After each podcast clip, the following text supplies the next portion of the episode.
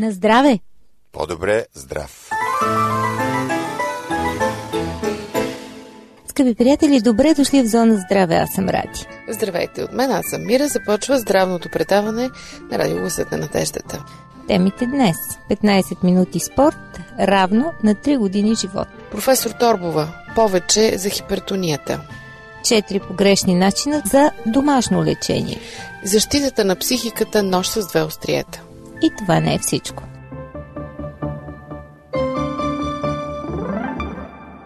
Проверени факти и медицински изследвания. Изпитани рецепти и лекарски съвети. С грижа за вас. Защото това е по-добре здрав. Вие слушате Радио Гласът на надеждата. Обадете ни се на телефон 633 533 с код за Плотив 032.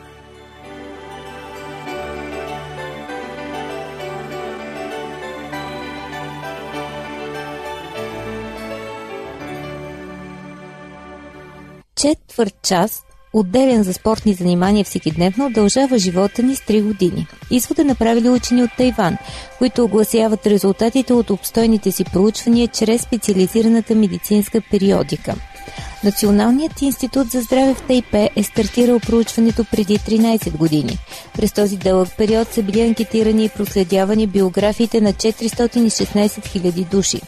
Огромният масив от данни е анализиран селективно, като се отчита възрастта, традиционните занимания, начин на живот, професии, системни занимания с спорт и така нататък.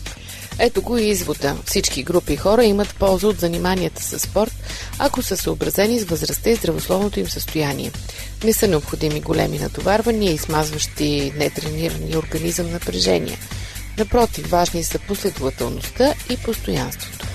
15-те спортни минути могат да бъдат изпълнени с бързо ходене, гимнастика, разходка в планината по маршрути с умерена трудност. Изключително важно е да се стигне до убеждението, че това не е някаква тегоба, задача от дневника, която може да се отчете формално. Има значение дали човек е убеден, че това занимание е жизненно важно за него и да се изгради мотивировка, която ще направи спортните минути и приятни. Стандартните норми за спорт в момента са 30 минути, 5 пъти седмично. За много хора това изглежда трудно изпълнимо. 15 минути може да отдели всеки, независимо от ангажиментите си. Струва си, ако знаете, че на другата страна на везната стоят още 3 години живот.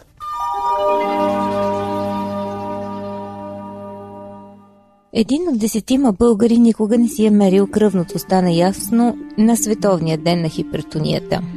Хипертонията не боли. Настъпва неусетно, но ако не се лекува, скъсява живота с години. Високото кръвно е причина за 13% от смъртността в света. 9 милиона и половина души умират всяка година, съобщава професор Светла Торбова, председател на Българската лига по хипертония. За поредна година организацията прави акция в различни градове на страната за безплатна консултация на хора с високо кръвно. Хипертонията е сериозен риск за инсулти и инфаркти. Тази година в акцията е включен и апаратът MicroLife, който може да открива предсърдното мъждене дори когато то протича без симптоми. Той е главната причина за емболичните инциденти, които в 75% от случаите са мозъчно-съдови. Най-коварно е това, което протича без симптоми. Според проучвания у нас това са 3% от хората. Над 15% от инсултите, при които няма изяснена причина, се дължат именно на безсимптомното мъждене, казва професор Торбова. Възможна причина е това, че хората не знаят за състоянието си и не се лекуват. Високото кръвно е причина за половината сърдечно-съдови заболявания, инсулти и сърдечна недостатъчност, казва още професор Торбова.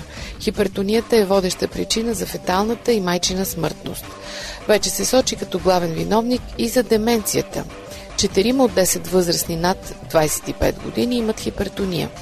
В много страни един от петима пък има стойности над оптималните. Прехипертония. Става дума за стойности между 130 и 139 горна граница и 85-89 долна. В даден момент това може трайно да премине в хипертония. Защо се получава така? Неправилното хранене е виновно за половината случаи на хипертония. Българите ядем твърде много сол, а за тези навици допринасят и интересите на производителите на храни. 20% от случаите се свързват с нисък прием на кали, т.е. малко плодове и зеленчуци в дневния режим. Има проучване, което сочи, че инсултите намаляват при обилна консумация на плодове и зеленчуци. Затластяването е виновно за 30% от хипертонията. Друга причина е свръхконсумацията на алкохол. Вече развенчаха мита за здравословната умерена консумация на алкохол, дори и червено вино.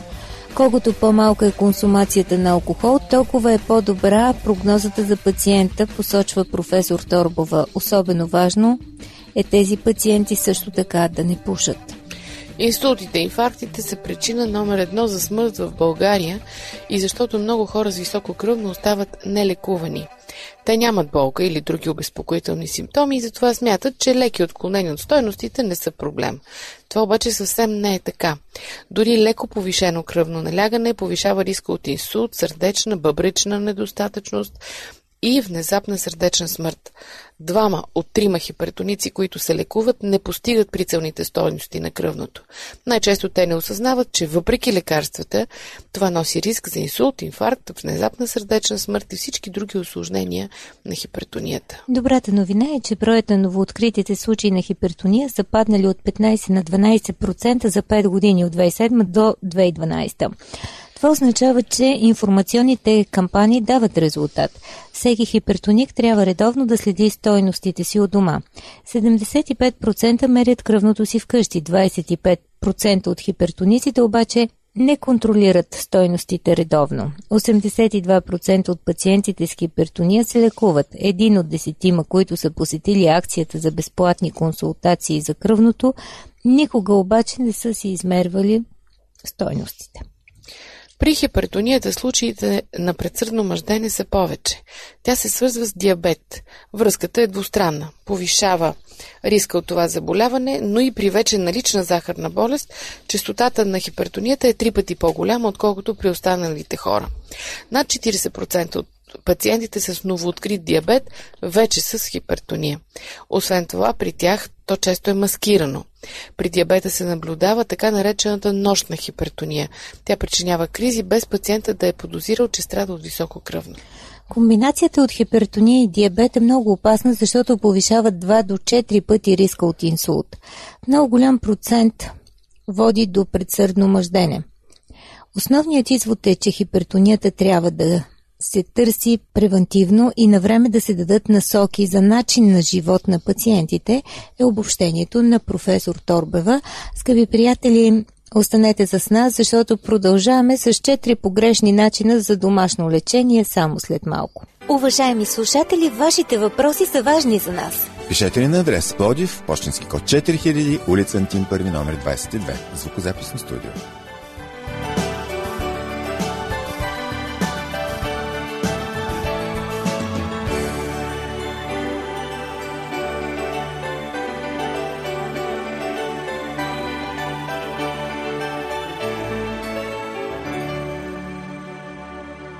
Здравейте отново в По-добре здрав. На линия са Мира и Ради. Продължаваме срещата си с вас днес с 4 погрешни начина за домашно лечение. Схващането, че алкохолът помага срещу болката от никненето на зъбите е напълно погрешно, например. И наистина, според някои бабини рецепти, има истински терапевтични процедури, които могат да се провеждат в домашна обстановка. И те могат да се окажат доста ефективни. Но има и такива, които причиняват сериозни вреди върху здравето. Ето защо не трябва да се подвеждаме от всеки съвет, който чуем. В крайна сметка става въпрос за собственото ни здраве. Ето сега ще се спрем на четири напълно погрешни схващания за домашно лечение, за които е доказано, че в никакъв случай не бива да се прилагат, макар по различни причини да са станали доста популярни. Грешка номер едно е алкохол за плачещото бебе. Когато зъбите на бебето никнат, то обикновено започва да плаче и родителите опитват всичко, за да го успокоят. След часове в непрестанни усилия, някои майки са склонни да приемат, че народната рецепта за алкохол, намазан по венците на детето, е последната неизползвана альтернатива. Преди всичко, никога не давайте на дете да консумира алкохол – Той няма никакво обезболяващо действие нито върху венците, нито върху поникващите зъбки. Ако твърдо сте решили да не използвате лекарство, най-добре се насочете към фризера, замразете някой от играчките за гризане във фризера и я дайте на детето. Охлаждащият ефект върху венците ще го успокои и ще намали болката. Никтенето на зъби и болката свързана с това винаги е тревожила родителите. То наистина може да стане причина за прекомерно отделяне на слюнка, раздразнителност и проблеми с съня. Ако симптомите продължават твърде дълго, посетете лекар. Същото правило въжи и за възрастни. Ако страдате от забобол или изпитвате болка в областта на венците, алкохолът няма да помогне. Причина за болката може да е както кариес, така и инфекция на венците. Затова най-добре посетете своя стоматолог. Грешка номер 2. Масло при изгаряне. Маслото може наистина първоначално да облегчи болката в резултат на изгаряне, но в последствие топлината от раната ще го стопи а това заедно с липсата на стерилност ще създаде по-благоприятна среда за развитие на инфекция. За леки до умерени изгаряния от първа или втора степен, не по-големи от 3 см в диаметър, специалистите препоръчват да използвате антибиотик за локална употреба.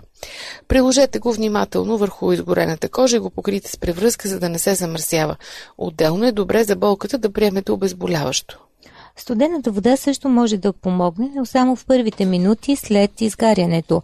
Ако се намирате в близост до чешма, поставете засегнати участък под строята за поне 5 минути. Друго погрешно, но често срещано схващане е нанасенето на паста за зъби върху изгарянето. Подобно на маслото, то ще улесни инфектирането на раната. Лекуването на изгаряне след звучи логично, но също е противопоказно.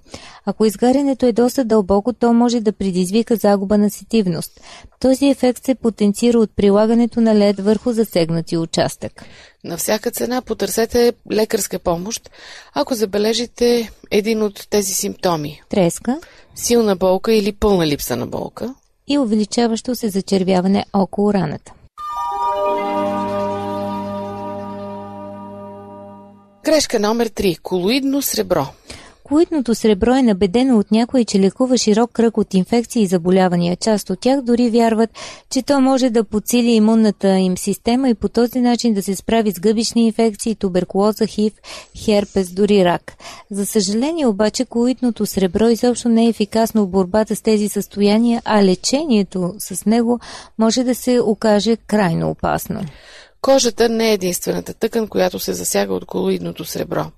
Бъбреците, стомаха, нервната система също могат да пострадат при продължителна употреба. При прекомерен прием среброто се складира в клетките, като причинява клетъчни увреждания, водещи до нарушена функция на редица органи, а дори и смърт. Ефектът от колоидното сребро е токсичен и след определен период необратим.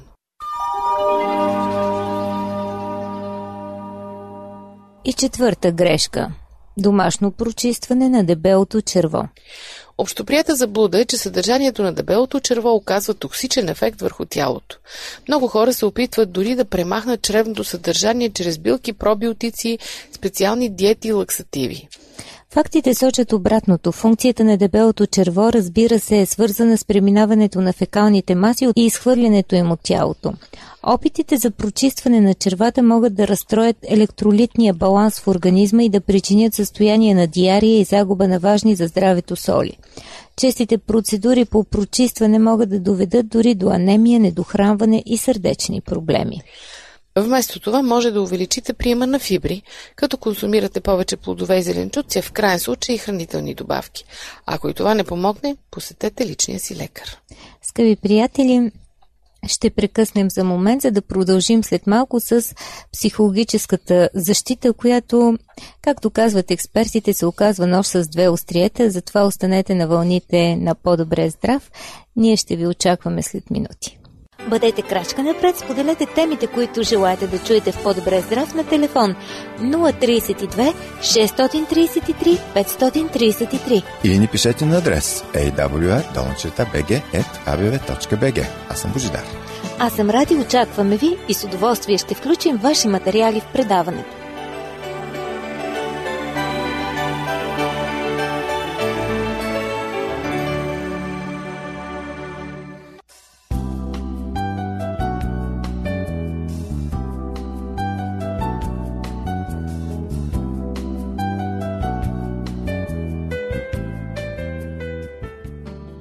Здравейте отново в По-добре здрав.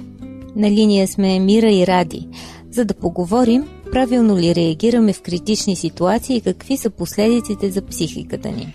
Много хора възприемат така наречената психологична защита като начин да се реагира адекватно на агресията и достойно да се излезе от конфликта. С подобно умение никой не се ражда, то се изработва с годините и трябва да се признае дори и тогава не при всеки. Но за да се запази чувството за защитеност, дори от тези, които не умеят много добре да общуват, съществуват защитните механизми на психиката, така наречената първична защита. Това са начините за реагиране на травмиращите ситуации, които са ни необходими, за да поддържаме самооценката си и да възстановим самоуважението си. Механизмите на психологична защита са универсални. Това са всъщност шаблони на поведение и реакция на една или друга травмираща ситуация. Първичната психологична защита е нощ с две остриета. При нейната несъмнена полза, възможността да се приеме болезнена ситуация без изкупване на самооценката, все пак съществуват и два недостатъка. Първо, тя не променя нищо в реда на нещата, само ни избавя от тревогата и дискомфорта. И второ, тя работи по такъв начин, че изопачава реалността в полза на нашата емоционална стабилност. Да поиграем на криеница. Нищо не се е случило.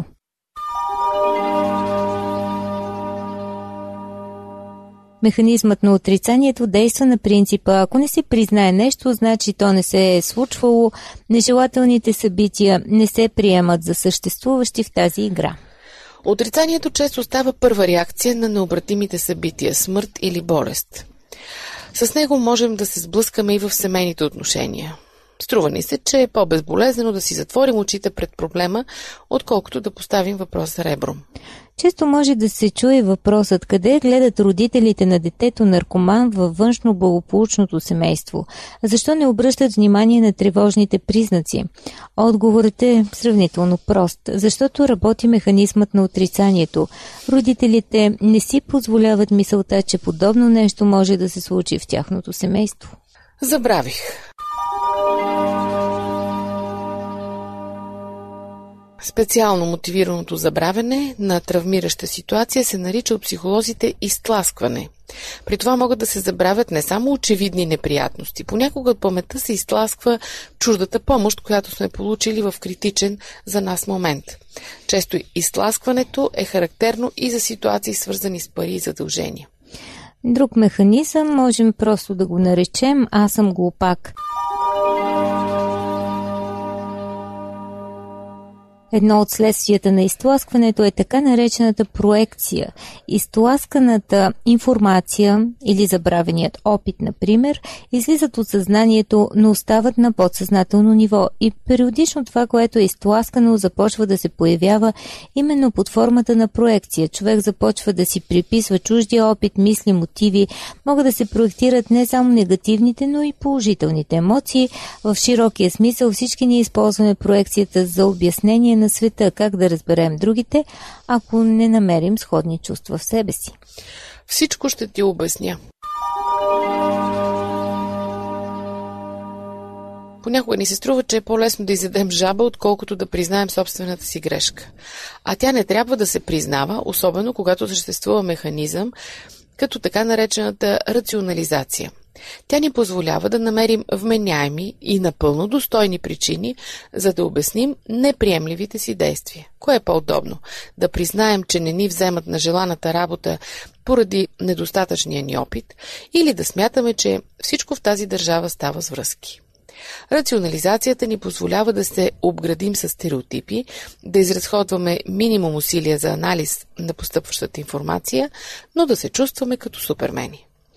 Следващото упражнение за психологична защита и пак напомняме, че тези неща са нощ с две остриета, можем да го наречем Аз не съм това.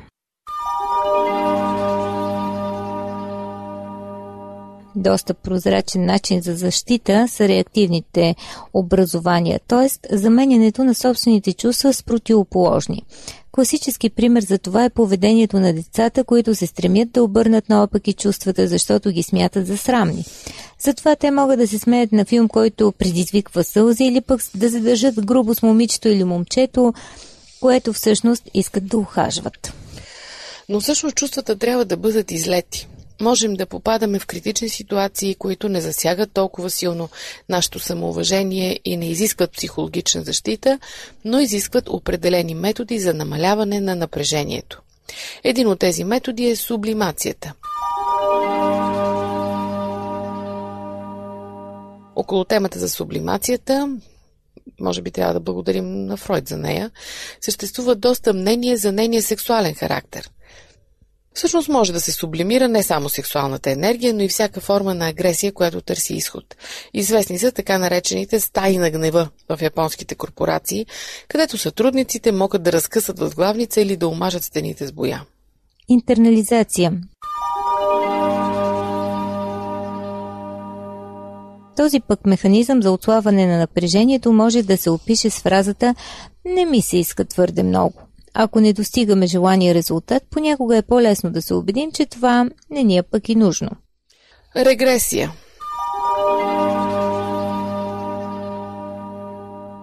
можем да се почувстваме защитени, ако се върнем към примитивните начини за реагиране на ситуация, които сме използвали в детството си. Някога подобни методи са действали и ние подсъзнателно продължаваме да разчитаме на тях. Затова човек мълчи и се надува или рови извещите си по цял ден, само и само да привлече внимание. Това пък ми изглежда доста детинско. Много от тези неща си имат недостатъци.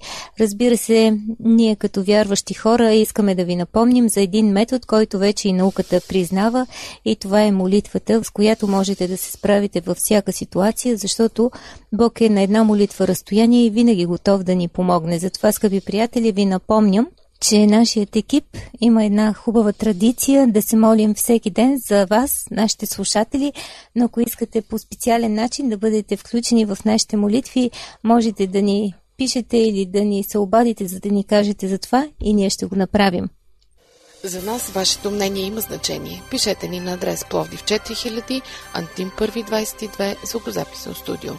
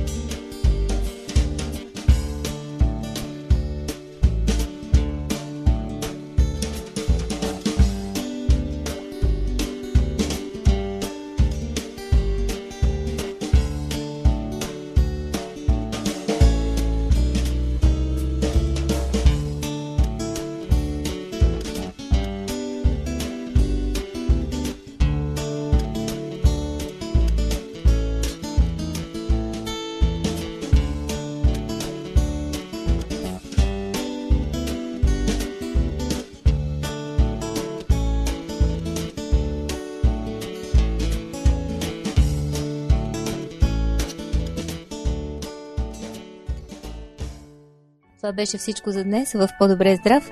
Слушайте ни отново в понеделник по това време на тази частота, но ако пък искате нова доза здраве или някаква друга интересна тема да чуете, може да го направите в интернет, като се възползвате от архивите в нашите сайтове awr.org и awr.sdabg.org. Хубав ден и останете със здраве!